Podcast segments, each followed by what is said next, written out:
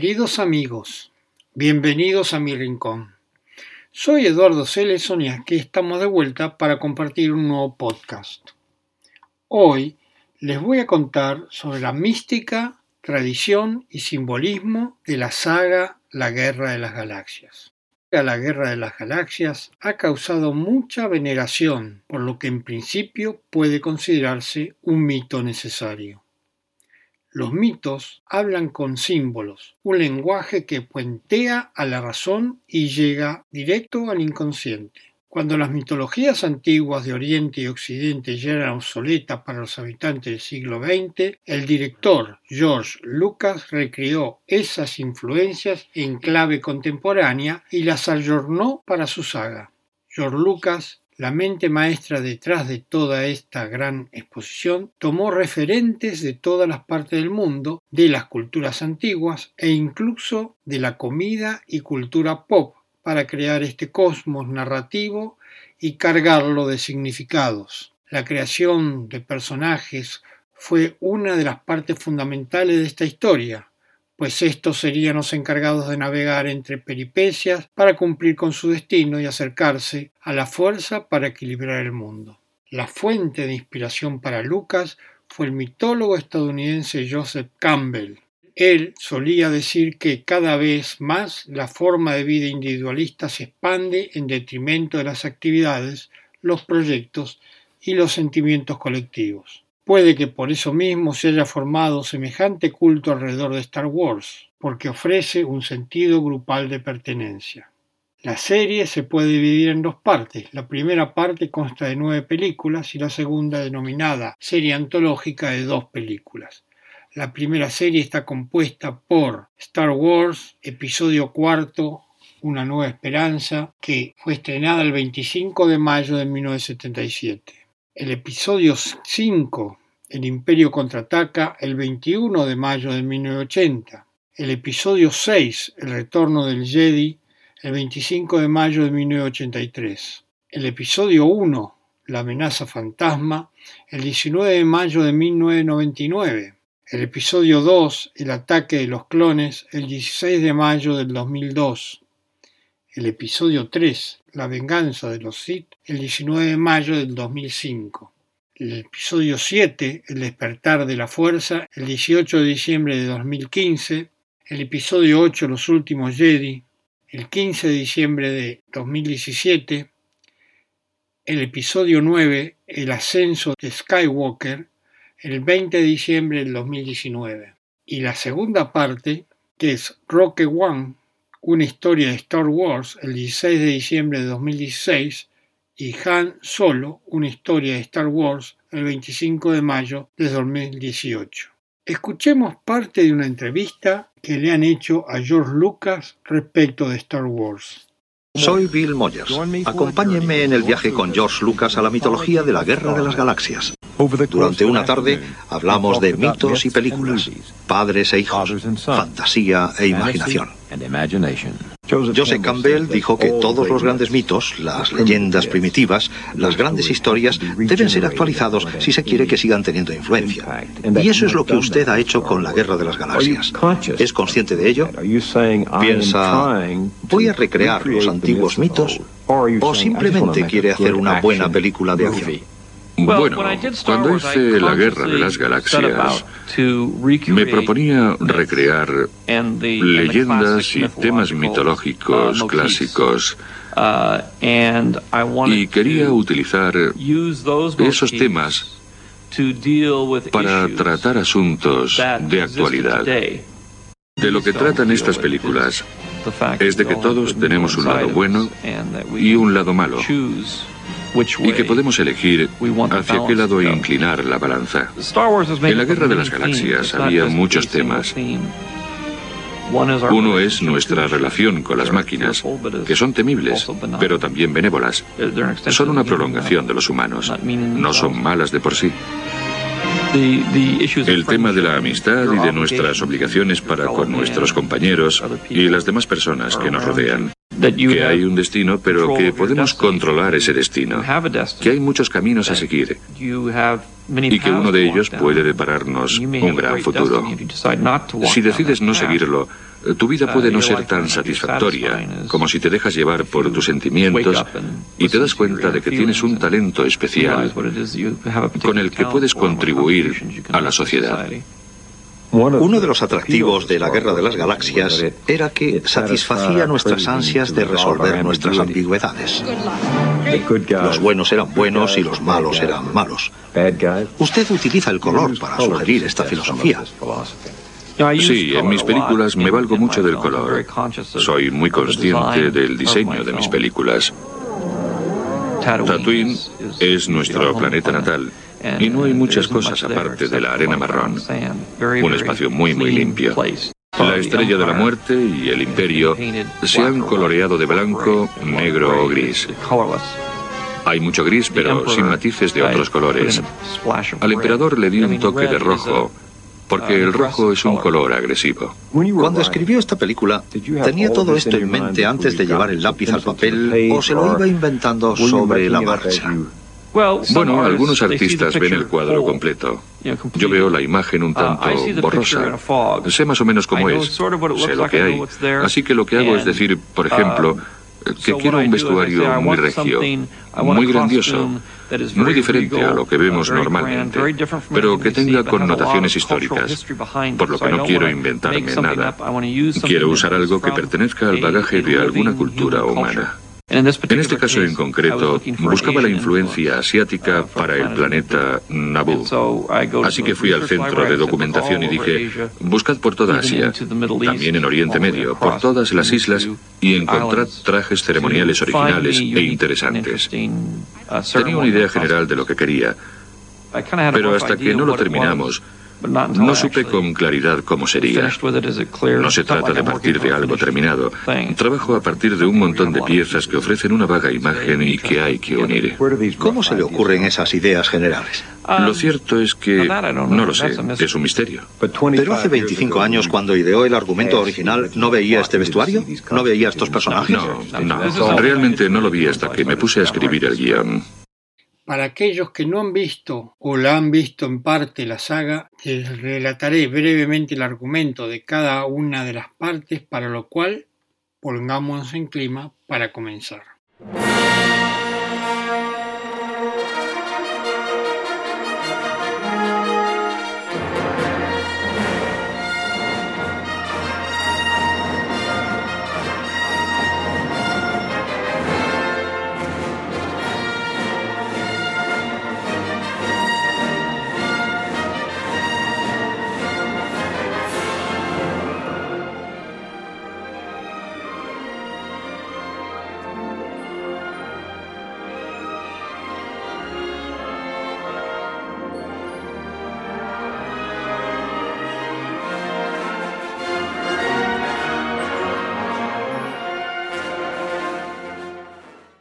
En el episodio cuarto, Una nueva esperanza, la trama describe la historia de un grupo de guerrilleros conocidos como la Alianza Rebelde, cuyo objetivo es destruir la estación espacial Estrella de la Muerte, creada por el opresor Imperio Galáctico. Desde una perspectiva general, la historia se enfoca en un joven granjero llamado Luke Skywalker, quien de forma repentina se convertirá en un héroe conforme acompaña al maestro Jedi Obi-Wan Kenobi en una misión que lo llevará a unirse a la Alianza Rebelde para ayudarles a destruir la estación espacial del Imperio. En el episodio quinto el Imperio contraataca, Luke Skywalker, Han Solo, Leia Organa y el resto de la Alianza Rebelde son perseguidos por Darth Vader y las fuerzas de élite del Imperio Galáctico. En este episodio se desarrolla la historia de amor entre Han y Leia, mientras que Luke aprende más sobre los caminos de la fuerza de la mano del maestro Yoda. Con Han y Leia capturados por el Imperio, Luke luchará contra Darth Vader en una confrontación sin igual, pero Vader esconde una terrible revelación.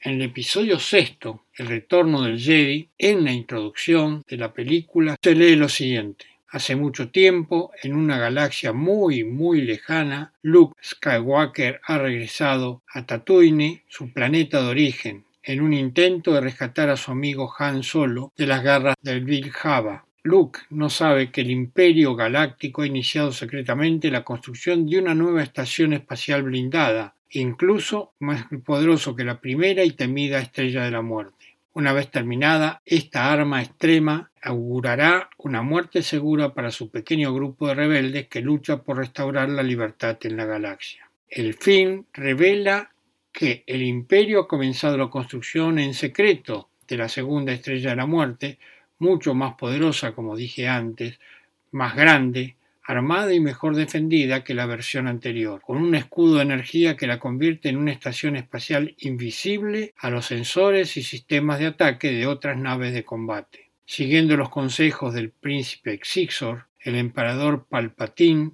deja que los planos caigan en las manos de los rebeldes, en una batalla donde logran capturar una nave de transporte.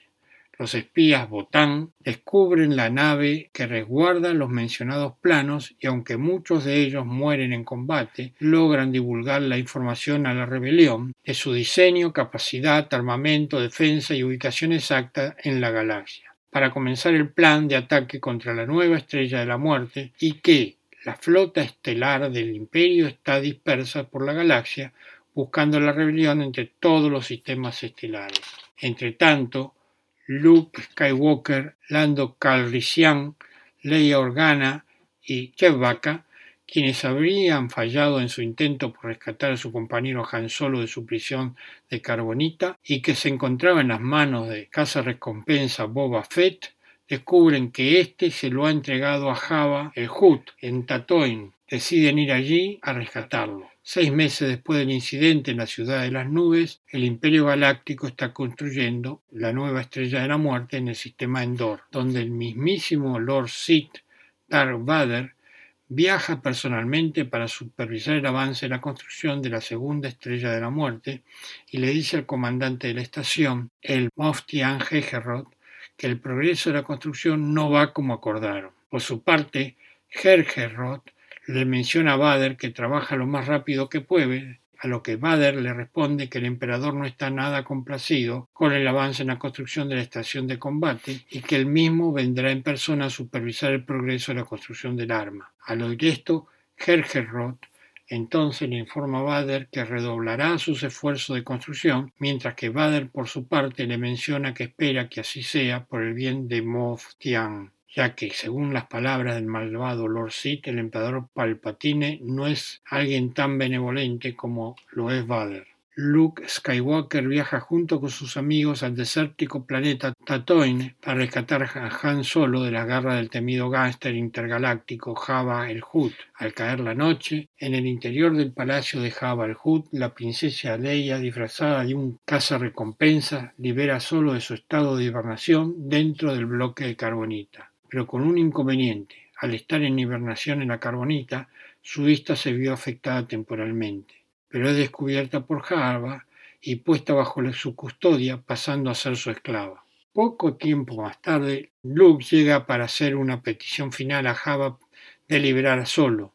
Luke es capturado y enviado al pozo de un rancor, al cual mata, provocando la ira de Java, quien decreta que Luke, Chewie y Han serían llevados al desierto para ser ejecutados y consumidos por un sarlacc. Luke usa su nuevo sable de luz, esta vez con un filo de color verde, comienza a liberar una batalla con los guardias de Java, mientras que en el interior de la barcaza principal Java es asesinado por Leia, quien lo ahorca con la misma cadena con la que él la controlaba. Y el caza recompensa Boba Fett es golpeado por Solo cayendo dentro del Sarlacc.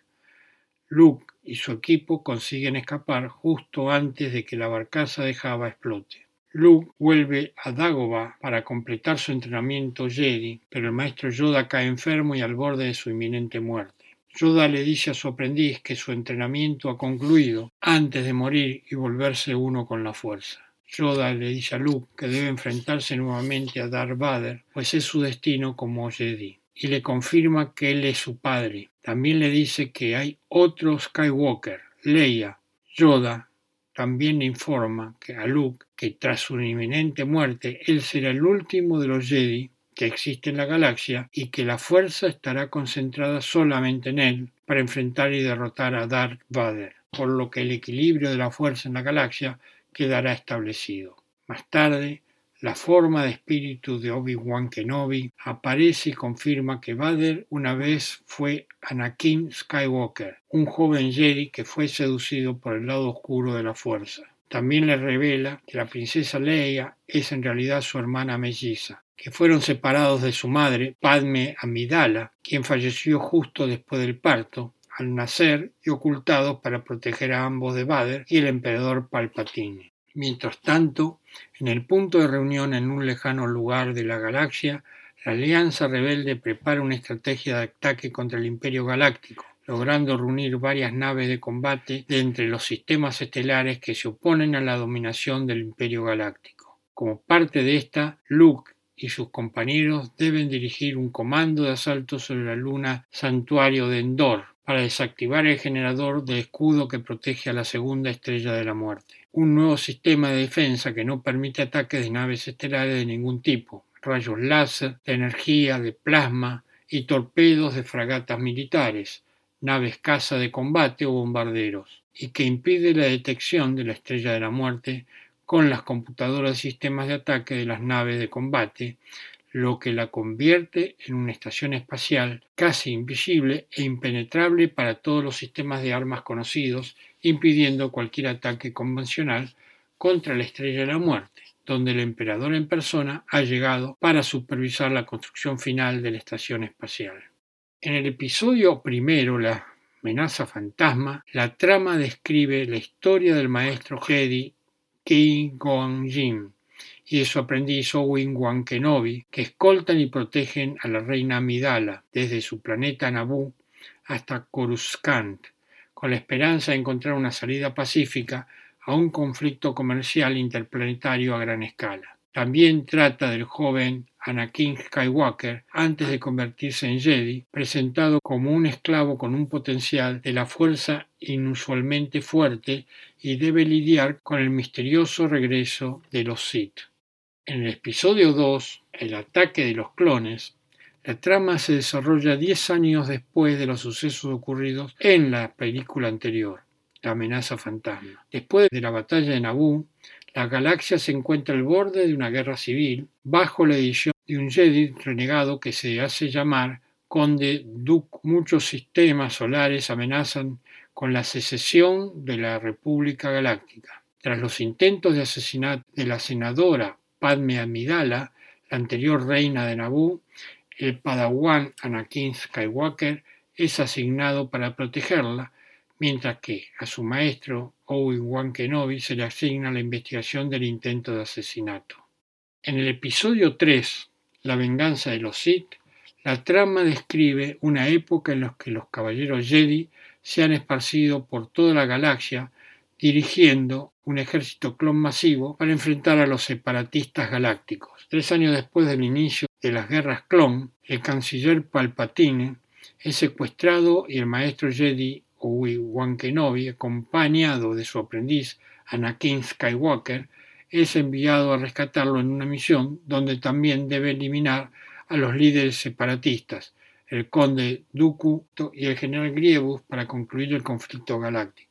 Después de ser rescatado, el canciller fortalece su amistad con Anakin para poder convencerlo de que existen mayores beneficios en el lado oscuro de la fuerza que el del lado luminoso. La Orden Jedi empieza a sospechar de la amistad entre el canciller y Anakin, por lo que intenta averiguar los verdaderos objetivos de Palpatine. Cuando el canciller se descubre, repentinamente como el siniestro Lord Sith Darth Sidious, los destinos de la Orden Jedi y de la República Galáctica se encuentran expuestos a un inminente peligro. En el episodio 7, El despertar de la fuerza, en la introducción de la película se lee Hace mucho tiempo, en una galaxia muy, muy lejana, Luke Skywalker ha desaparecido. En su ausencia, la siniestra Primera Orden ha surgido de la ceniza del Imperio y no descansará hasta que Skywalker, el último Jedi, haya sido destruido con el apoyo de la República, la general Leia Organa dirige una valiente resistencia.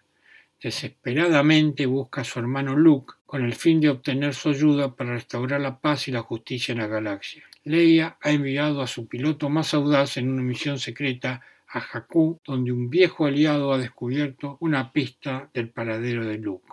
En el episodio 8, Los últimos Jedi, al principio de la película se lee hace mucho tiempo en una galaxia muy muy lejana. La primera orden impera luego de diezmar a la Pacífica República. El líder supremo Snoke ahora envía a sus despiadadas legiones a asumir el control militar de la galaxia. Solo la general Leia Organa y su grupo de combatientes de la resistencia se oponen a la creciente tiranía, convencida de que el maestro Jedi, Luke Skywalker, regresará y restaurará la chispa de esperanza en la lucha. Pero la resistencia ha sido expuesta. Mientras la primera orden se dirige hacia la base rebelde, los valientes héroes organizan un desesperado escape. En el episodio 9, El ascenso de Skywalker, al principio de la película, se lee Hace mucho tiempo en una galaxia muy muy lejana. Los muertos hablan. La galaxia ha escuchado una emisión misteriosa, una amenaza de venganza en la siniestra voz del difunto emperador Palpatine. La general Leia Organa envía agentes secretos para reunir inteligencia, mientras Rey, la última esperanza de los Jedi, entrena para la batalla contra la diabólica Primera Orden. Mientras tanto, el líder supremo, Kylo Ren, se enfurece en busca del emperador fantasma, decidido a destruir cualquier amenaza a su poder.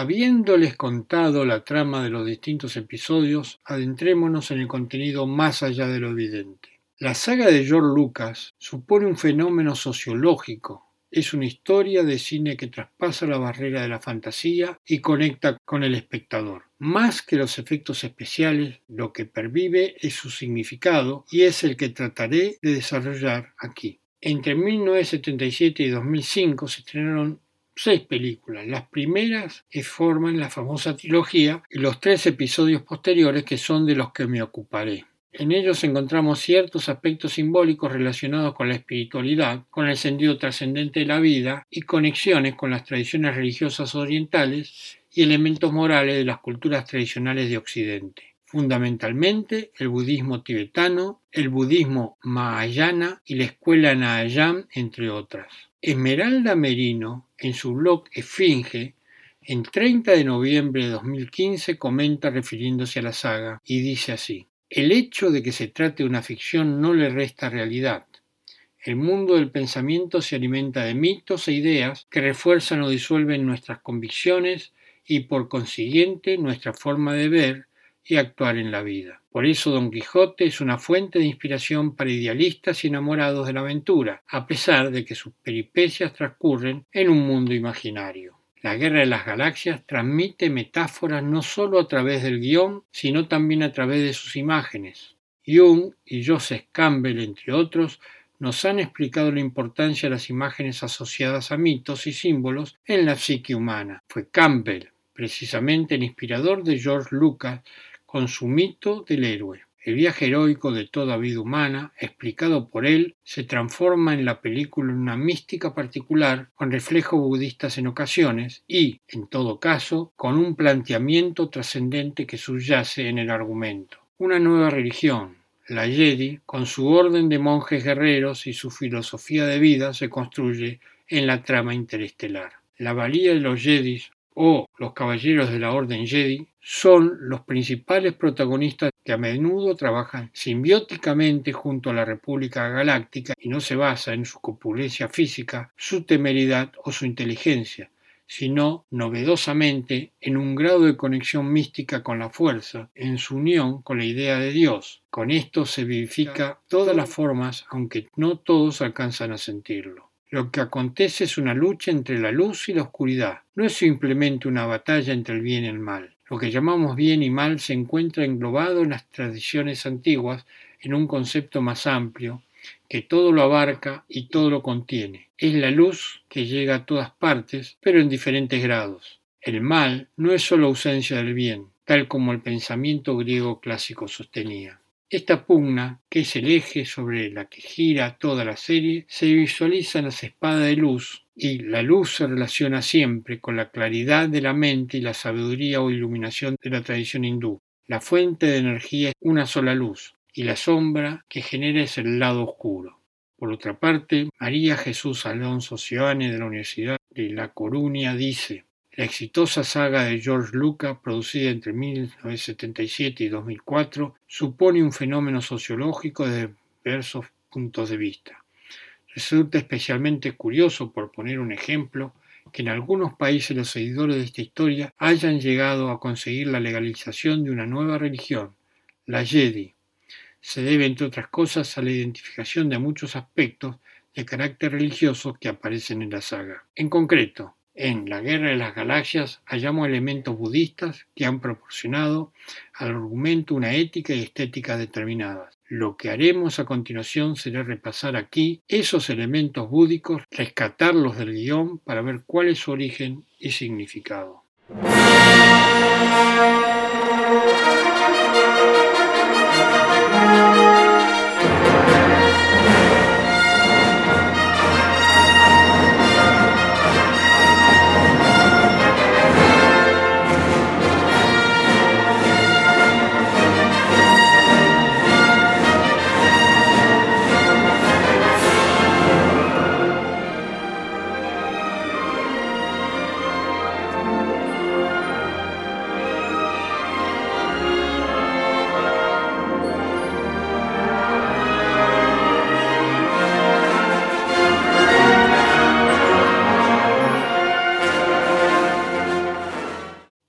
Análisis superficial de las relevancias de la película llevaría a destacar en ella la guerra y la ciencia ficción. Pero al profundizar un poco, vemos que se trata de una lucha entre la luz y la oscuridad, no entre el bien y el mal.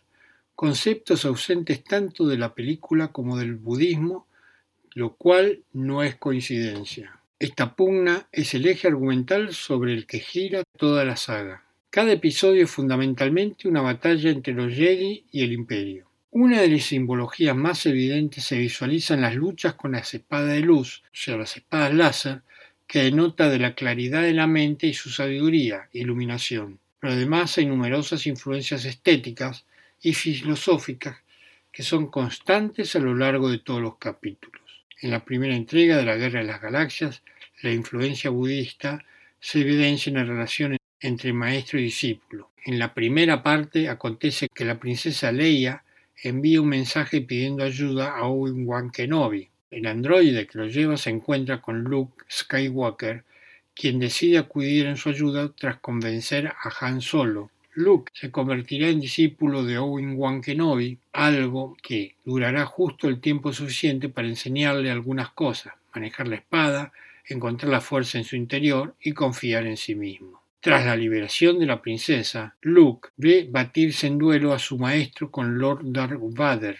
Desconsciente de la presencia de su discípulo, Owen-Wan Kenobi deja de defenderse y tras explicar a su rival que en caso de que él sea vencido su fuerza aumentará, deja de luchar y se deja matar. En ese momento, Luke y Owen-Wan se comunicarán mentalmente, reforzando su vínculo hasta acabar con la estación espacial. Las enseñanzas de Obi-Wan Kenobi coinciden con unas perspectivas del budismo mahayana, según la cual un verdadero maestro es aquel capaz de mostrar al discípulo que él mismo es el maestro. Esencialmente, le enseña a creer y confiar en su instinto. En algunas tradiciones budistas, el instinto es interpretado como una prueba de sabiduría. El modo en que muere Obi-Wan Kenobi tiene que ver con las explicaciones por parte del budismo tibetano de cómo lo hacen los grandes maestros, sin luchar, en meditación y lo que es más importante, sin dejar el cuerpo. Todo este modo tan sugerente de morir ha sido explicado por diversas tradiciones tibetanas y es un símbolo que representa el mayor grado de perfección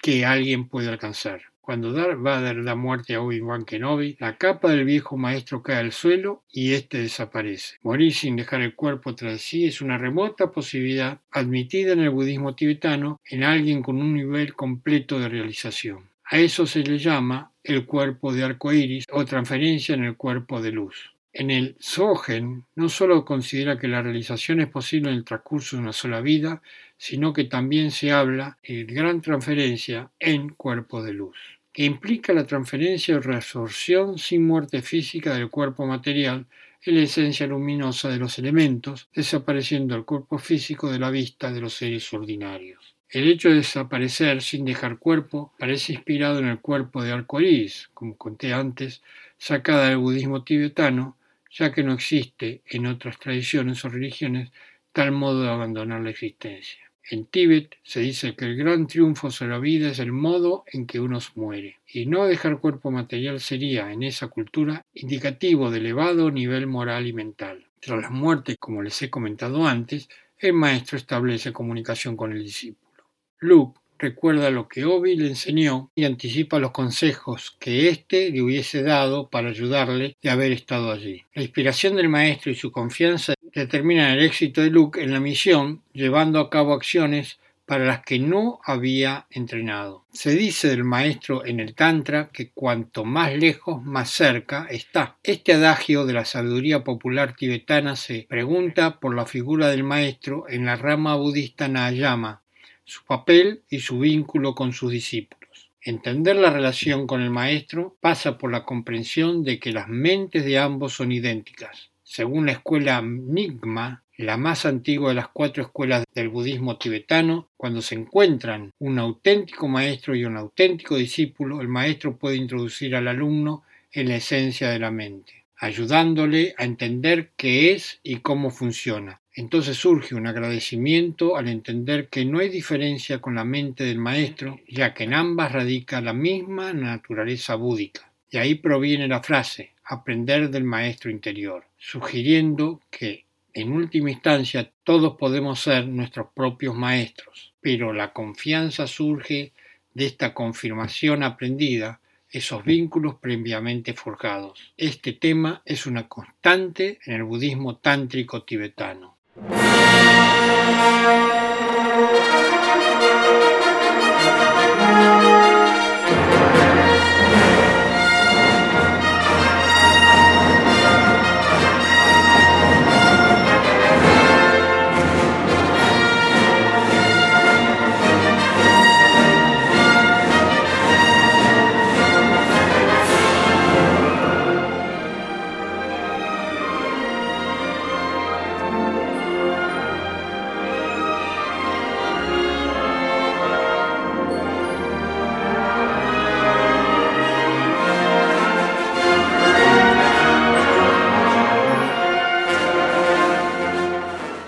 Y María Jesús Alonso Cioane, doctora por la Universidad de Santiago de Compostela, con la tesis El imaginario social del budismo en España en 2008, refiriéndose a la saga, dice, en episodios anteriores se cambiará la relación del maestro a otro de inspiración zen, pero la primera referencia a este aspecto parece ser tibetana. La única susceptible de aportar al guion elementos como la forma de morir de Obi-Wan Kenobi, como ya les conté antes. En el Imperio contraataca, Obi-Wan, su espíritu mejor dicho, convence a Yoda que entrene a Luke con el mismo método de comunicación telepática que va más allá del contacto físico. A partir de esta segunda película, Yoda aportará más elementos en la lucha entre la luz y la oscuridad, eje central de todas las películas, como lo comentamos antes. Al principio, Yoda cree que Luke es demasiado mayor para poder ser reconocido y entrenado como Jedi, lo que lleva a pensar en la edad de reconocimiento de los pequeños budas tibetanos que se realiza a edades muy tempranas. Se trata de grandes maestros,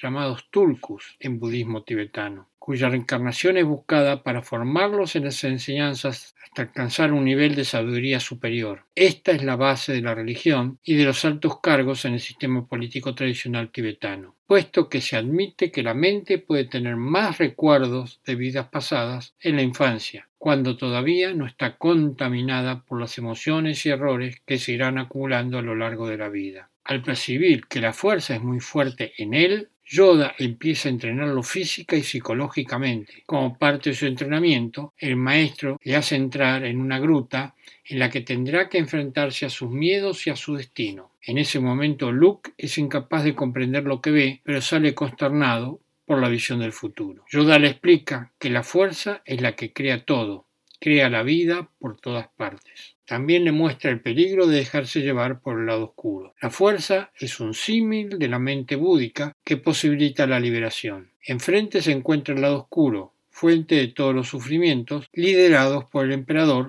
que quiere someter a la galaxia. A este fin encarga a Lord Darth Vader matar al hijo de Anakin o convertirlo a la causa del imperio. Yoda insiste a Luke sobre la importancia del momento presente, una idea enfatizada en las enseñanzas budistas, especialmente el Zen, que comienza a sustituir al budismo tibetano como fuente de inspiración a partir de esta segunda entrega. Yoda enseña a Luke a dominar la mente, a usar la fuerza y tener fe en sí mismo. El joven aprendiz cree que ya siente la fuerza, pero le advierte que aún no la domina. Esto parece hacer referencia a las experiencias meditativas tras las cuales se pueden fomentar cualidades como la concentración y la intuición. Desde las primeras experiencias en el avance meditativo, se debe continuar la práctica de la disciplina y entrenamiento hasta dominar a voluntad las cualidades descubiertas por la mente. Según las enseñanzas budistas, en esto consiste recorrer el camino que lleva a la iluminación, y en este marco debe encuadrar a Luke, quien sobreestima sus capacidades en cuanto ve que aprende algo nuevo. Con esta nueva conciencia de cualidades propias de los Jedis, ahora descubiertas, Luke intuye que Leia y Han Solo están en peligro.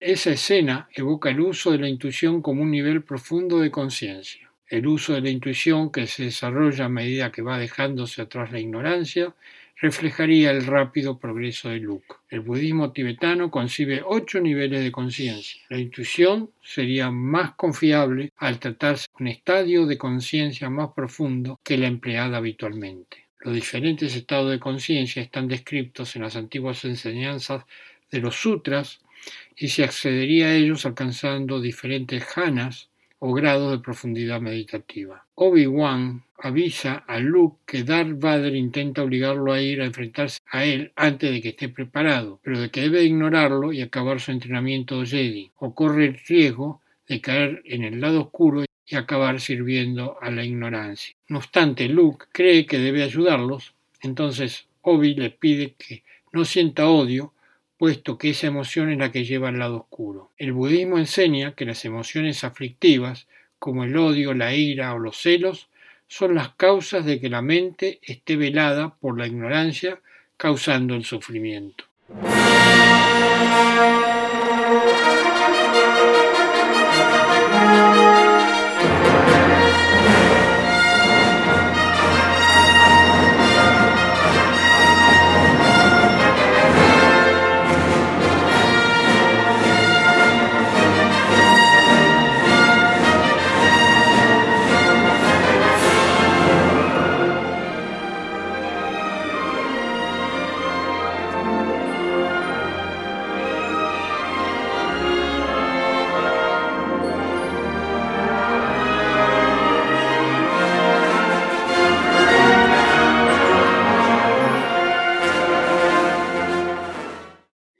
Imperio contraataca, aparecen más aliados en este enfrentamiento entre lo tenebroso y lo luminoso. Un nuevo guía, Yoda, impulsado por el espíritu de Obi-Wan, dirige a Luke a partir de ahora comunicándose con él telepáticamente.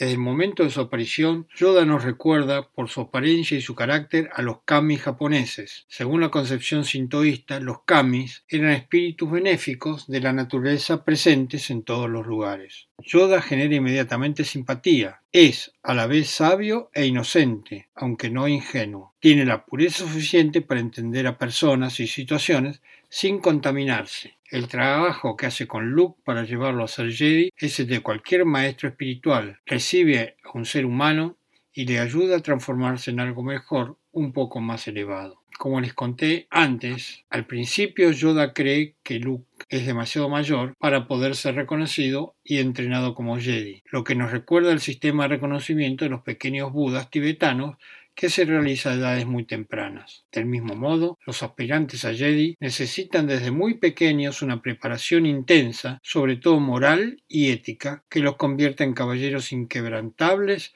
siempre al servicio del lado luminoso de la fuerza, capaces de resistir la seducción de su reverso, el lado oscuro. Como les relaté también en el bloque anterior, lo voy a repetir. Como parte de su entrenamiento, el maestro Yoda obliga a Luke a entrar en una gruta en la que tendrá que enfrentarse a sus miedos y su destino. Yoda le explica que la fuerza es la que crea la vida por todas partes y le advierte el peligro de dejarse llevar por el lado oscuro, fuente de todos los sufrimientos. Sin la necesaria preparación interior, sin el proceso de purificar sus pensamientos, sentimientos y actos, el Jedi corre el peligro de servir al odio y a la violencia. Solo quien realiza el heroico trabajo interior de transmutar sus oscuros elementos internos en algo cristalino, puede enfrentarse con el reverso de la fuerza y salir vencedor. La caverna es el lugar de la transformación, porque quien sale es alguien diferente a quien entró. Encontramos el símbolo de la caverna de Platón entre los romanos y en otras civilizaciones. Aparecen aspectos compartidos por las tradiciones budistas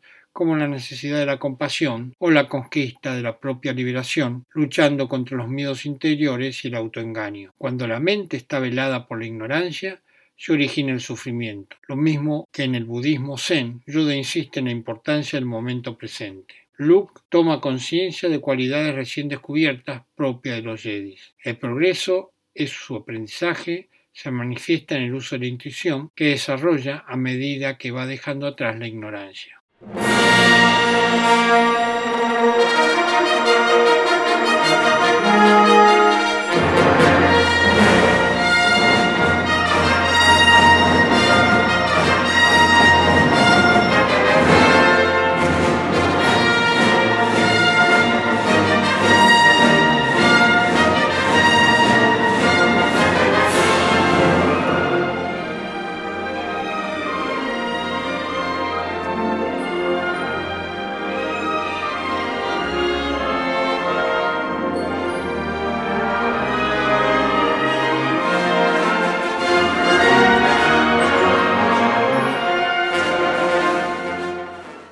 De la historia, la princesa Leia asegura que el problema de la galaxia es la falta de compasión. Precisamente, el camino de la compasión es destacado por algunas tradiciones como la vía de realización humana.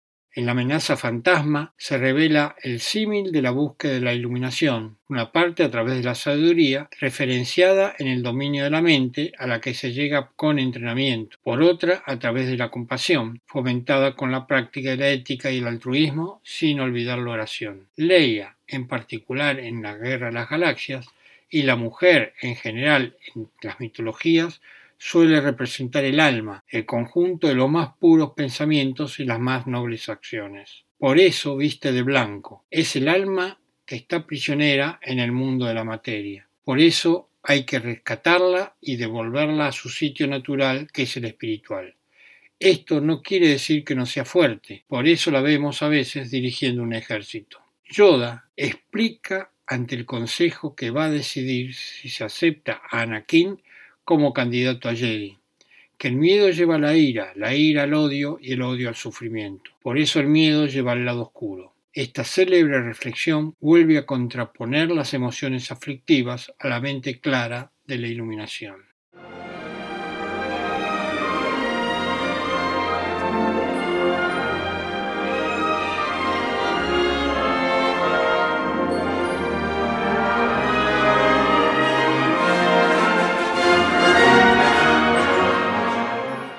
La guerra de los clones, la guerra, con sus sacrificios y batallas, es el elemento protagonista. Pero ya las grandes epopeyas hindúes, como el Mahabharata y su parte central, el Bhagavad Gita, utilizan la guerra como símbolo de superación de los defectos humanos en favor de las virtudes. Es significativa la elección del nombre de Padme para la joven reina del planeta Naboo, que en sánscrito significa loto. La metáfora del loto es muy usada en la tradición budista. Vive en el barro, pero sus hojas no se manchan. Es Padme la que hace notar la diferencia entre conocimiento y sabiduría. El conocimiento superficial, adquirido mediante los sentidos. La sabiduría se presenta a niveles más profundos de la conciencia. En otro lugar de la galaxia, Obi-Wan Kenobi busca un sistema planetario llamado Canino, Buscar el camino o el sendero significa para el budismo zen estar en un proceso de búsqueda interior. Por su parte, Yoda enseña a los niños a usar la fuerza despejando la mente tal como un maestro zen enseñaría a sus discípulos a liberar su mente para llegar a la sabiduría intuitiva, libre de elaboración. Cuando Anakin llega tarde para rescatar a su madre y ella muere, la ira y el odio le invaden y mata a todos sus raptores. En el contexto de la ley de causa y efecto de las tradiciones orientales, esta acción siembra un germen de karma que llevará a Anakin al lado oscuro.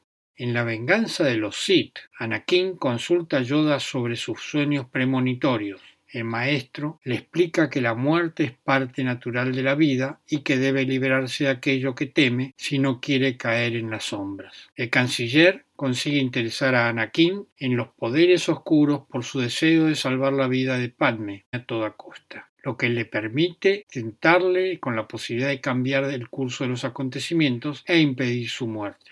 En El retorno del Jedi, la tercera entrega de la saga, profundiza sobre la parte reflexiva y filosófica. Luke vuelve con Yoda para acabar su entrenamiento antes de desaparecer. Yoda ofrece su última lección. Muchas de las verdades que conocemos son solo un punto de vista. Esta enseñanza entronca con la escuela filosófica nadiamita del budismo tibetano. Alude a la vacuidad de los fenómenos y a la falta de existencia intrínseca de los mismos. Al no haber una realidad única, predomina la interdependencia, por tanto, todo es susceptible de ser visto desde otra perspectiva. Después muere como un gran maestro, igual que lo había hecho Obi-Wan Kenobi. En este capítulo se recalca especialmente el papel del odio como origen de la esclavitud de las pasiones. El camino de la libertad, pues, pasa por no aferrarse a la emoción. Aparece la disciplina como medio de aprendizaje. Su objeto sería evitar la pasión desmedida, construyendo un camino al nirvana un concepto en las religiones indias que representa el estado supremo de liberación del alma, un estado de perfecta quietud, libertad, la más alta felicidad, así como la liberación del apego y el sufrimiento mundano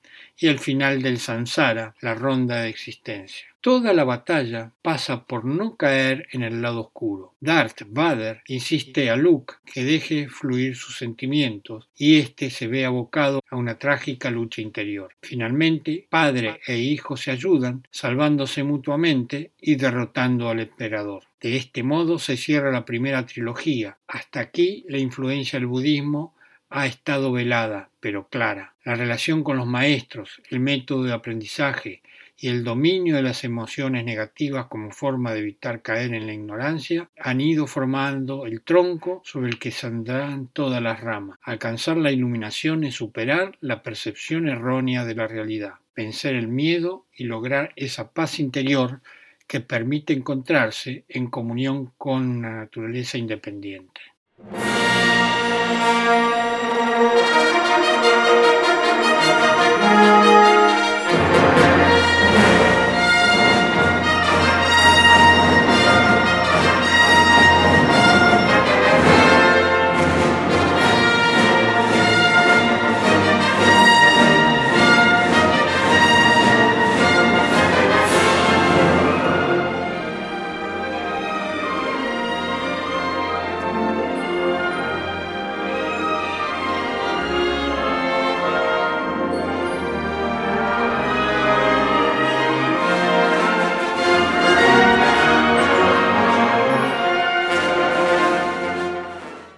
Antes de continuar, hagamos un pequeño paréntesis y escuchemos nuevamente a George Lucas en parte de la entrevista que le hicieron. La película habla en definitiva del lado oscuro y del lado de la luz. Y dichos lados giran en torno a la codicia y a la compasión. Todos tenemos esos dos lados y tenemos que procurar que ambos estén en perfecto equilibrio. Creo que va a ser muy difícil para el público aceptar que este inocente querubín que interpreta a Anakin Skywalker pueda ser capaz de hacer lo que sabemos que ocurre después. Estoy seguro de que usted cuidará ese detalle. Pero, ya sabe, miro a Hitler o a Stalin y me pregunto qué aspecto tenía a los ocho años. Bueno, hay mucha gente así. Quiero decir que pueden verse continuamente y eso es lo que me pregunto. Me pregunto cómo es posible que existan esas personas, cómo pueden vivir consigo mismas, cómo, en fin, qué hay en el cerebro que nos hace capaces de ser tan malvados como lo han sido algunos seres humanos en el pasado y como lo son en el presente. Bueno, lleva bastante tiempo investigando eso. ¿Ha llegado a alguna conclusión? No. Un tema importante en esta película es el de la relación entre un mentor y su pupilo. Y me pregunto si usted tuvo un mentor así cuando era joven. ¿Esta parte de la película está plasmando algo que le ocurrió a usted? Evidentemente, mi primer mentor fue mi padre, pero luego progresas con personas que son más hábiles en algo en particular. Por ejemplo, en cine, Francis Coppola se convirtió en mi mentor y me enseñó a escribir guiones, a trabajar con los actores. Yo era más bien un cameraman, un editor más dedicado a los aspectos técnicos. Y creo que mi último mentor fue probablemente Joe. ¿Joseph Campbell? Joe Campbell, que me hizo muchas preguntas interesantes y me hizo pensar en un montón de cosas que me interesaron mucho. Cuestiones cósmicas y de misterio. A mí siempre me habían interesado, pero nunca las había enfocado como lo hice después de tratar amistad con Joe. Cierto profesor me dijo que hace poco preguntó a una clase de novatos que cuántos habían visto la trilogía. Y todos levantaron la mano. Y me dijo, espero que Lucas sepa que es el mentor de toda una generación de jóvenes americanos. Siempre he pensado que todos enseñamos y que enseñamos todos los días de nuestra vida. Y no es necesario dar sermones. He descubierto que a los chavales no les gustan los sermones en absoluto. En realidad es el modo de vivir la vida, lo que hacemos con ella, cómo nos comportamos. Y de vez en cuando escuchan los sermones. Así que cuando hago películas soy muy consciente del hecho de que enseño a una escala mucho mayor que la de un padre o cualquier persona de a pie, gracias a este megáfono. Todas las personas que trabajan en los medios de comunicación tienen un megáfono con el que llegan a mucha gente diferente. Así que lo que dicen, lo que hacen, cómo se comportan, influye en alguien y enseña algo a alguien. Y yo intento ser consciente de qué es lo que estoy diciendo. ¿Qué conclusiones saca del hecho de que tantas personas hayan interpretado la Guerra de las Galaxias como algo profundamente religioso? No creo que la Guerra de las Galaxias sea profundamente religioso. Creo que la Guerra de las Galaxias toma todas las cosas que representa la religión e intenta enfocarlas desde un punto de vista más moderno para que resulten más accesibles para que la gente pueda aceptar el hecho de que ahí fuera existe un gran misterio. Cuando tenía 10 años, le pregunté a mi madre, bueno, si solo hay un Dios, ¿por qué hay tantas religiones? Y siempre he estado reflexionando sobre esa pregunta. Y la conclusión a la que he llegado es que todas las religiones son verdaderas, pero que cada una ve una parte del elefante. La religión es básicamente el recipiente de la fe.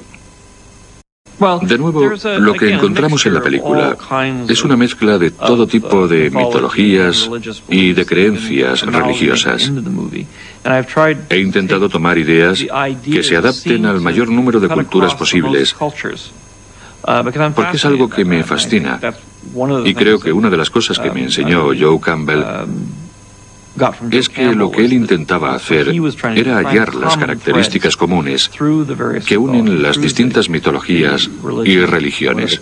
Una de las comparaciones que me vinieron a la mente cuando hace poco vi de nuevo la serie es la escena en la que Darth Vader tienta a Luke a ir al imperio y le ofrece todo lo que el imperio puede darle. Me recordó la historia en la que Satanás lleva a Cristo a la montaña y le ofrece todos los reinos del mundo si abandona su misión.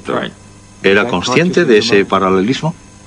Bueno, sí, esa historia se ha contado muchas veces. Me refiero a que Buda también fue tentado del mismo modo y que aparece en todas las mitologías. No pretendía inventar una nueva religión. Quería intentar explicar de una forma diferente las religiones que ya existen. Pero está creando una nueva leyenda. Cuento una leyenda antigua de una forma nueva. Solo estoy cogiendo los mitos básicos y dándoles un uh, nuevo enfoque para el planeta. Um, Supongo que más para el final del milenio que para ningún sitio en concreto. Esto forma parte, de nuevo, de la globalización del mundo en el que vivimos. El ser humano medio es mucho más consciente de las demás culturas que coexisten con la suya en este planeta y que ciertas cosas uh, son comunes a todas ellas. Y el entretenimiento uh, uh, es una de ellas. Las historias que yo cuento son comunes a todas las culturas. Se ven en todo el mundo. Entonces, ¿qué conclusiones cree que sacan al ver la guerra de las galaxias en Italia, Malasia o Sudamérica? Uno de los temas principales de la película uh, es que los organismos deben darse cuenta de que deben convivir por el bien de todos. No solo los humanos, todos los seres vivos y todo lo que hay en la galaxia forma parte de algo mucho más grande. En la saga se habla de la orden de los Jedi, pero ¿qué es un Jedi y por qué forman una orden? Comencemos por definir por qué el grupo de Jedi son una orden. Orden es la regla o modo que se observa para hacer las cosas, por lo que los caballeros Jedi deben respetar y cumplir determinadas reglas para su pertenencia. Y un Jedi es un ser que consigue percibir que el mundo es una ilusión. Los orientales lo llaman Maya. Contacta con lo real, con la fuerza y por eso sus poderes son la manifestación de que las leyes físicas de un mundo ilusorio pueden ser alteradas y superadas. En este contexto adquieren sentido el control mental de los Jedi, su manejo de objetos a distancia, la visión del pasado y del futuro, la capacidad de leer en los corazones y mente de los demás y también la habilidad con la espada láser, símbolo de voluntad y de valor, frente a las armas que hieren desde lejos más propias de cobardes. Pero en todo camino heroico hay pruebas. Yoda previene a Luke contra el odio y la ira. Si uno cede ante ellas, lo que viene después es destrucción. Respecto a esto, Obi-Wan Kenobi le dice a Anakin Skywalker, ser un Jedi no es solo es sobre el poder o de sables de luz o incluso de habilidad con la fuerza. Es sobre la conexión, ser parte de algo más grande. Yo soy más grande como parte de la Orden Jedi de lo que jamás podría ser solo. La Orden Jedi, también conocida como la Nueva Orden Jedi bajo el maestro Jedi Luke Skywalker, era una noble religiosa orden de protectores unidos en su devoción al lado luminoso de la fuerza, con una historia registrada a miles de años antes del alzamiento del Imperio Galáctico. Los caballeros Jedi, destacados por su sable de luz y habilidad natural de aprovechar los poderes de la fuerza, colocados como guardianes de la paz y la justicia en la República Galáctica. La orden fue establecida originalmente por Ahto en las regiones desconocidas. El gran templo Jedi en el mundo del núcleo Coruscant sirvió como centro de toda la actividad Jedi en la galaxia. El templo también era una escuela de entrenamiento para iniciados y padawans, que aprendían los caminos de la fuerza bajo la supervisación de maestros Jedi, doce de los cuales eran elegidos para servir en el Alto Consejo Jedi, la más alta autoridad gubernamental de la orden. Los oficiales de personal del Consejo eran el Gran Maestro, quien fungía como el líder de la orden y era un título reservado al más sabio Maestro Jedi, y el Maestro de la Orden, quien servía como líder determinado del Consejo. El código Jedi gobernaba la forma de vida de la orden, por esto cada Jedi estaba obligado a observar y mantener el código o arriesgarse a ser desterrados de todos los rangos de la orden. La emergencia de la orden Sith fue el resultado de un cisma que fracturó la unidad Jedi, dividiendo a la orden entre los Jedi que se mantenían fieles a la luz y un grupo de renegados que seguían un Jedi rebelde al exilio para explorar el lado oscuro de la fuerza. Desde ese momento en adelante, los Jedi y los Sith guerrearon uno con otro por siglos, aunque el último conflicto concluyó con la caída de la antigua república. Los antiguos Sith todos perecieron también, permitiéndole a una nueva república galáctica alzarse bajo la protección de la Orden Jedi. Sin embargo, los Sith resistieron en secreto por un milenio comenzando con Darth Van, el único señor oscuro de los Sith, sobreviviente quien reformó el camino Sith para crear la regla de dos, una regla limitando a los rangos de la Orden Jedi a dos miembros, un maestro Jedi para portar el poder del lado oscuro y un aprendiz Sith para anhelar ese poder. Mientras la República y la Orden Jedi avanzaban sus antiguas guerras con los Sith, quedaron solo como recuerdo. El legado de Van apareció en un linaje de lores Sith que culminó con el alzamiento de Darth Sidious aproximadamente tres décadas antes de la batalla de Yavin. Durante los años finales de la República, la galaxia se vio acosada por la inestabilidad política y el malestar social que, sucesivamente, creó una crisis secesionista que finalmente resultó en la formación de la Confederación de Sistemas Independientes. A falta de la fuerza de trabajo suficiente necesaria para proteger la galaxia, los Jedi se convirtieron en comandantes y generales Jedi en el gran ejército de la República recién formado. Durante aproximadamente tres años ordenaron ejército de soldados clon en un conflicto conocido como la Guerra Clon contra los droides de batalla de las fuerzas dirigidas por el conde Dooku un ex maestro Jedi que se convirtió en Lord Sith, y el Señor de la Guerra, el cibernético general Grievous. Aunque los Jedi lucharon para preservar la República, el gobierno a quien servía fue tomado secretamente por Sidious, quien, como el senador Sheev Palpatine de Naboo, ascendió al poder en el Senado y se convirtió en el último canciller supremo de la República. Las maquinaciones del canciller culminaron en la ejecución de la Orden 66, un protocolo secreto que puso a los soldados clon contra los Jedi, lo que los llevó a un exterminio total de la Orden Jedi. Con la mayoría de los Jedi eliminados, Sidious suplantó mil años de democracia con un nuevo gobierno conocido como el Imperio Galáctico. Además, Sidious logró convertir a Anakin Skywalker, el elegido profetizado, quien estaba destinado a traer el equilibrio a la fuerza para destruir a los Sith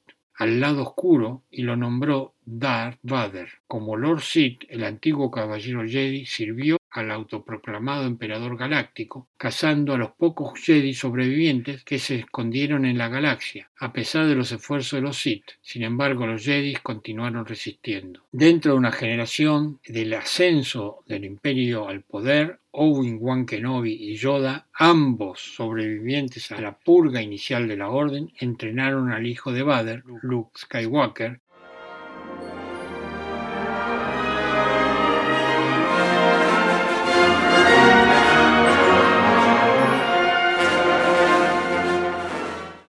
Luke redimiría a su padre, regresándolo a la luz y cumpliendo su destino como el elegido, tanto a él mismo como a su maestro Sith durante la batalla de Endor. El imperio se disolvió en varios remanentes como resultado de su derrota en la Guerra Civil Galáctica, permitiéndole a la Alianza para restaurar la República ascender como la Nueva República. Bajo la nueva era, Luke Skywalker trató de reconstruir la orden al entrenar a una nueva generación de Jedis. Entre los estudiantes de Skywalker estaba su sobrino Ben Solo, el hijo de su hermana gemela, la princesa Leia Organa y el famoso contrabandista Han Solo. Ben, sin embargo, fue seducido por el lado oscuro de la fuerza en la persuasión de Snoke, una enigmática figura que encabezó la primera orden inspirada en el imperio. Como resultado, Ben adoptó el nombre y la personalidad de Kylo Ren, un guerrero de la primera orden y el maestro de los caballeros de Ren. La nueva generación fue traicionada y destruida por Ren, quien dejó el templo Jedi de entrenamiento en llamas para cuando Skywalker se recuperó del ataque. Sintiéndose responsable de la caída de Ben, y de la masacre de sus aprendices, se exilió y desapareció de la galaxia, dejando solo rastros de su ubicación en un mapa estelar. La Primera Orden y la Resistencia buscaron adquirir el mapa, pero finalmente fue el último el que tuvo éxito debido a las acciones de la chatarrera Rey de Haku. Ella siguió el mapa al planeta 2, donde el último Jedi se había refugiado en el primer templo Jedi. Skywalker, afligido por el dolor y creyendo que su regreso solo causaría más problemas, se mostró reacio al entrenar a Rey u otra generación de Jedis. Sin embargo, el último Jedi finalmente regresó a la lucha ganando tiempo para que la resistencia escapara del asedio de Krayt, liderado por Kylo Ren, quien se convirtió en el nuevo líder supremo después de matar a su maestro Snoke. Skywalker se convirtió en uno con la fuerza después de ejercer una gran cantidad de energía al proyectarse a sí mismo a través de la galaxia para enfrentar a su sobrino caído, pero no antes de darse cuenta de que él no sería el último Jedi. Su historia heroica se esparció a través de la galaxia, inspirando a otros y dando esperanza en un momento de oscuridad creciente. Habiendo regresado de la muerte, Darth Sidious instó a Kylo Ren a terminar con la orden Jedi y matar al rey, quien era su nieta. Después de que Ren renunció al lado oscuro, Sidious intentó tomar a Rey hasta que descubrió su enlace con Ben Solo, dándose cuenta de que eran una diada en la fuerza. Sidious los drenó con su fuerza viviente para recuperar su poder completo. Aunque estaba débil por el ataque de Sidious, Rey fue fortalecida por los espíritus de Jedi pasados, permitiéndole al aprendiz pararse contra el Señor Oscuro de los Sith. Ella destruyó a su abuelo usando su propio rayo de la fuerza contra él, pero el esfuerzo la mató. Solo la resucitó a cambio de su vida, convirtiéndose en uno con la fuerza con el último Skywalker. La Orden Jedi y los Skywalker se habían ido, pero su legado permaneció a través de Rey, quien tomó el apellido Skywalker en honor de sus mentores.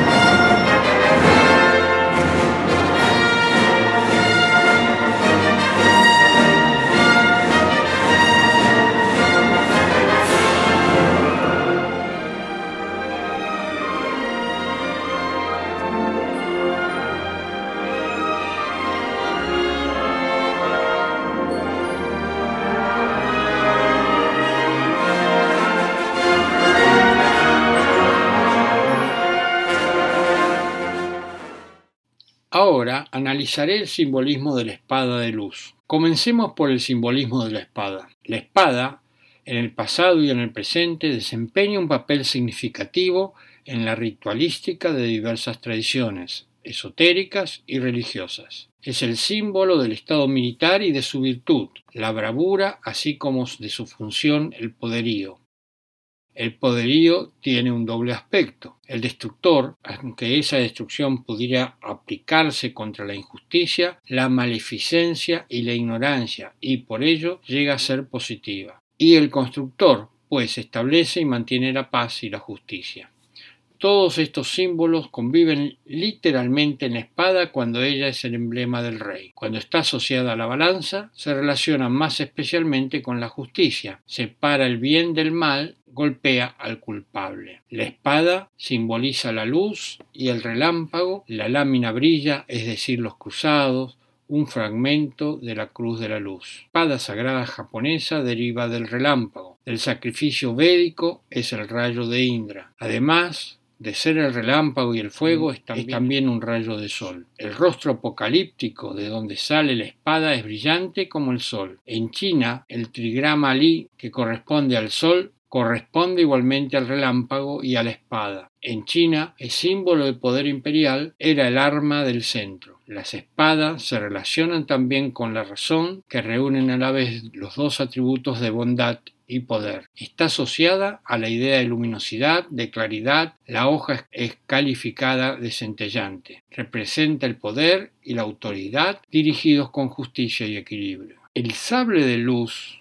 y en ocasiones espada láser o espada de luz es similar a una espada tradicional, salvo por el hecho de que su hoja es un haz de energía, o sea, un haz de plasma. En el universo de la Guerra de las Galaxias, el color del sable de luz es definido por el cristal Kyber, el cual refleja la personalidad y habilidades del portador.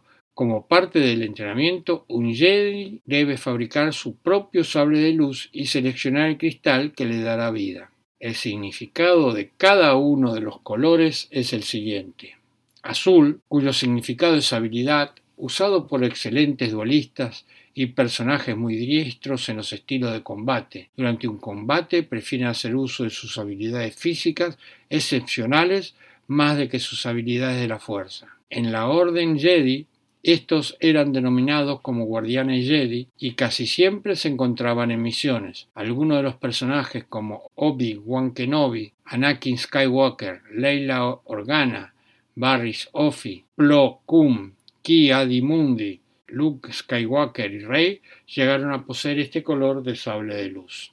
El color verde, cuyo significado es sabiduría, usado por aquellos personajes que son muy poderosos en cuanto a los poderes de la fuerza. Estos son seres estudiosos e interesados en los misterios de la fuerza. Durante un combate prefieren usar la fuerza en vez del sable. En la orden Jedi se les denomina cónsules Jedi y no salían a misiones muy seguido, sino que se quedaban en el templo Jedi estudiando. Personajes destacados como Ki Gonjin, Yoda, Kit Fisto, Luminara Unduli, Ashoka Tano y también Light Skywalker llegaron a poseer este color de sable. El color rojo, cuyo significado es poder, pasión, ira, odio y sufrimiento, es usado en su mayoría por los señores oscuros Sith. Casi todos los Sith en la historia usaban este color, como lo son Darth Bane, Darth Revan, Darth Sidious, Darth Maul, Conde Dooku, Asahi Ventres, Savage Opres, Darth Vader, todos los inquisidores y Kylo Ren. El color amarillo, cuyo significado es equilibrio y disciplina, es usado por personajes hábiles y serviciales de bajo perfil y que combinan sus habilidades en la fuerza con otras como informática, medicina y ciencia. En la Orden Jedi a estos seres se les conocía como Sentinela Jedi eran enviados en misiones de inteligencia y eran asignados como los guardias del templo Jedi, como el gran inquisidor antes de volverse al lado oscuro. Patsila Shan usaba un sable de este color. El color naranja, cuyo significado es equilibrio, y los usuarios de este color no destacaban ni por su habilidad de combate ni por sus poderes psíquicos, por lo que se valen de conocimiento alternativo y tecnología en la Orden Jedi son parte de los centinelas y existen muy pocos ejemplares. El color dorado, cuyo significado es justicia, conocimiento y compasión. Este color está destinado a usuarios del lado luminoso y que tienen inclinaciones y cualidades siempre positivas. Es usado por el Jedi Qurran y la Jedi Rey.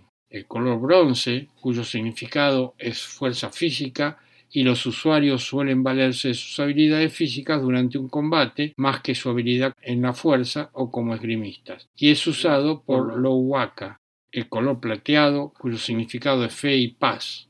Estos personajes son increíblemente pacíficos y pacientes, de manera que muy extrañamente entran en conflicto, más bien resuelven los problemas con la negociación y la diplomacia, y este color era usado por el Jedi Tera Sinube. El color blanco, cuyo significado es pureza, es usado solamente por Ashoka Tano, después de desertar de la Orden Jedi al hacer el proceso inverso a la corrupción que hacían los Sith. El color morado, cuyo significado es balance, usado por personas increíblemente poderosas, pues empleaban tanto el lado luminoso de la luz como el lado oscuro, pero sin caer en ninguno de ambos bandos. Por la dificultad que esto conlleva, muy pocos usuarios son conocidos, entre ellos Darth Traya, Revan, Mace Windu, Mara Hadi, Jaina Solo. El color negro, el sable negro, cuyo significado es poder absoluto, supremacía, orgullo y poder ilimitado, era usado por personajes independientes y que comandaban gran poder y superioridad. El sable tenía una forma diferente y emitía otro sonido.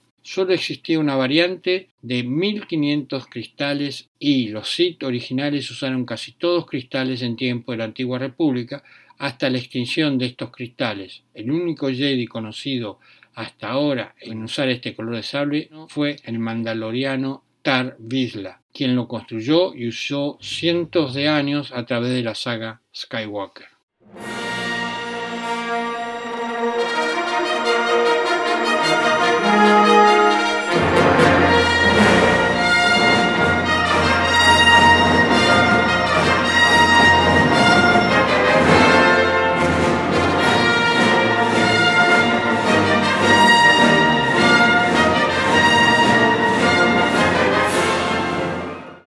Último, analizaré los nombres de los personajes más importantes de la saga y comenzaré por Luke Skywalker, el hermano perdido de Leia Organa, uno de los personajes centrales para la primera trilogía de Star Wars, cuyo nombre se remonta al latín Luke, que quiere decir luz blanca, y Skywalker hace referencia a ser un guerrero del espacio, y la traducción quiere decir caminante del cielo, que podría interpretarse como la luz blanca que transita el cielo. Yoda, uno de los importantes maestros Jedi de toda la República Galáctica. Su nombre deriva de la palabra hebrea Yodea, que quiere decir el que sabe.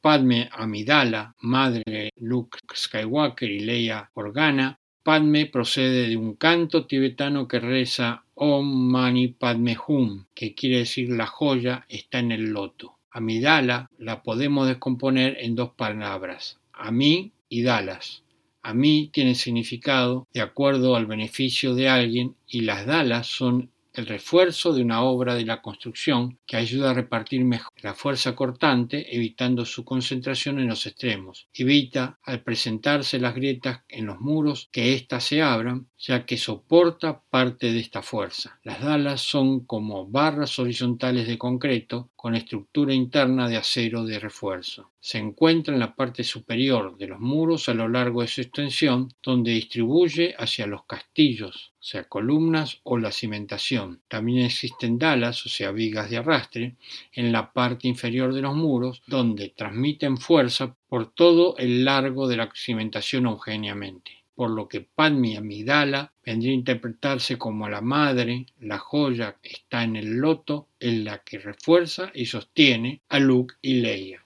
Anakin Skywalker, uno de los más grandes maestros Jedi que pudo llegar a ser. Sin duda, Anakin Skywalker, sin embargo, el peso del lado oscuro y una serie de fatalidades en la vida temprana de este personaje lo llevaron a perder el camino y alejarse de la fuerza para dar inicio a uno de los peores estados del universo galáctico. Anakin significa guerrero oculto o evidente y proviene de un término americano empleado por los nativos de esta parte del mundo. Sin embargo, algunas personas afirman que también proviene de la tribu cananea de los hijos de Anak, en donde el significado del nombre se remontaría al término nacido de los dioses.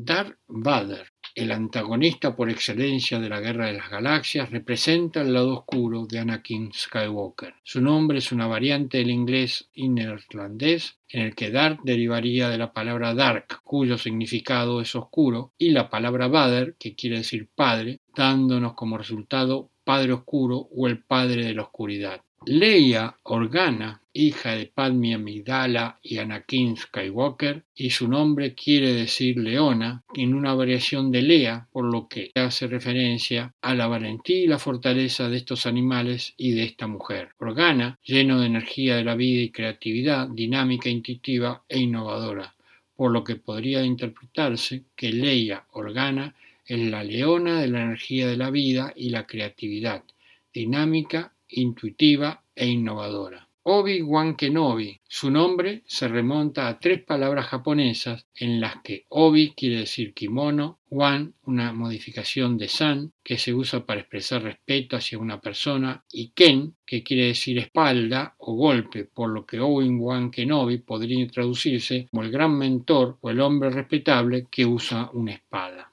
Palpatine o Darth Sidious, en contraparte al lado de la luz está el lado oscuro, y de los Jedi están los Sith, cuyo miembro más emblemático es Darth Sidious o el emperador Palpatine. Su nombre significa el amante de la democracia, de acuerdo a un término acuñado en Mississippi, o bien emperador y senador. Aunque el término del emperador Palpatine ha sido popularizado a través del tiempo, el nombre real de este personaje sería Shiv Palpatine, un término poco común que hace referencia a un cargo político dentro de una estructura jerarquizada. Sidious es el nombre del Lord Sith para Sith Palpatine, el hombre detrás de la Guerra Clon y el fin de la República Galáctica. Es el infame arquitecto de la caída de Anakin Skywalker al lado oscuro y la destrucción de los Jedi, y fue una de las inspiraciones para el personaje del emperador Palpatine, que fue el emperador romano Augusto. Al igual que Palpatine, Augustus tomó el poder al exponer la corrupción en el Senado y presionando a las instituciones democráticas para que le otorguen plena autoridad para gestionar una crisis. De acuerdo con el vínculo romano, Augustus construyó sus palacios imperiales en la colina palentina en Roma.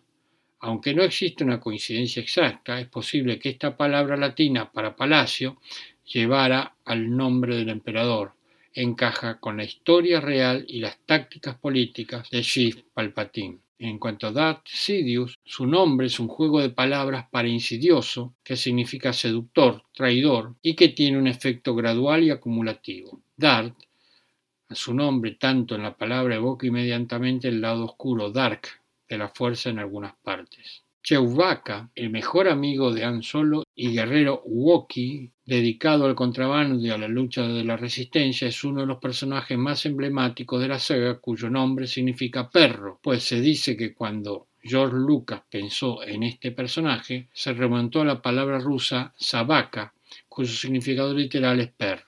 Han Solo y Han es la pronunciación coreana de la palabra anja, gen, anja, que en chino moderno significa odio aversión, animosidad, amargura, rencor o resentimiento, pero también el significado es regalo de Dios. Han define a un hombre viril, activo y emprendedor que a menudo parece distante y reservado, de hecho, desconfiado e inquieto. No le gusta abrirse al primero que pasa, pero una vez que se siente seguro se muestra franco, directo y sincero. Sus sentimientos son sólidos, no le gustan para nada las relaciones superficiales y además tiene sentido del deber. Solo es porque no tiene apellido y además está solo. Dar Maul, antes de que el emperador Palpatine eligiera a Anakin como su aprendiz, enseñó a Dar Maul, talentoso y poderoso usuario de la fuerza.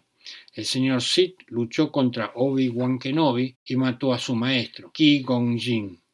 En cuanto a su nombre, proviene del verbo maul, que significa mutilar y herir. Dart, como vimos antes, hace referencia a dark, oscuridad. Ki Gong-jin, un venerado, aunque disidente y poco convencional maestro Jedi humano. Qigong es también una derivación de la palabra de la cultura oriental que proviene del Qigong, palabra china que se pronuncia Qi Kung y que en inglés se pronuncia Kwai Gong, de la misma manera que se escribe el nombre del noble Jedi. Qi Gong es la conjunción de dos palabras, la primera de ellas Qi, que significa energía vital, y Gong, trabajar con o cultivar. Es muy interesante, pues trabajar o cultivar la energía vital, en este caso la fuerza, es un principio Jedi y describe en forma sorprendente el personaje en sí. Y King Gong es la madre de todas las artes marciales que sin embargo no es utilizada para pelear y cuyos principios son las virtudes de la verdad, la benevolencia y la paciencia, cualidades más que evidentes de los Jedis.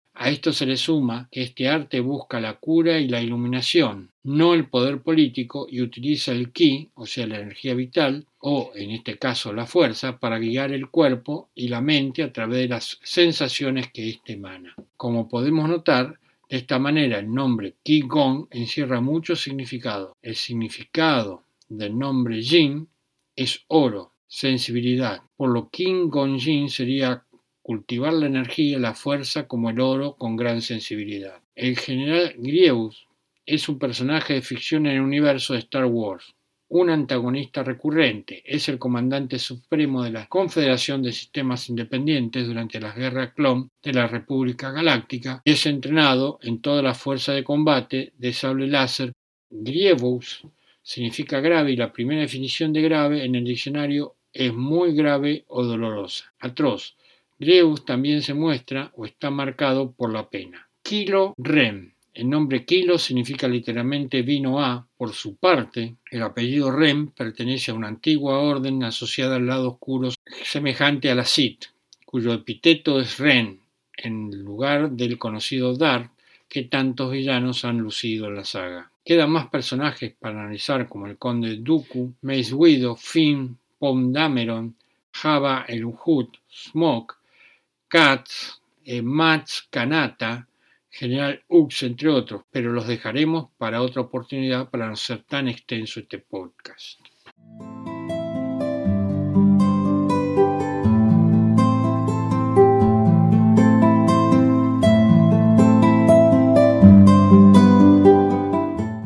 Hemos llegado al final de este podcast. Espero les haya gustado. Si quieren hacerme algún comentario, escríbanme a a. Los espero para compartir juntos un nuevo podcast.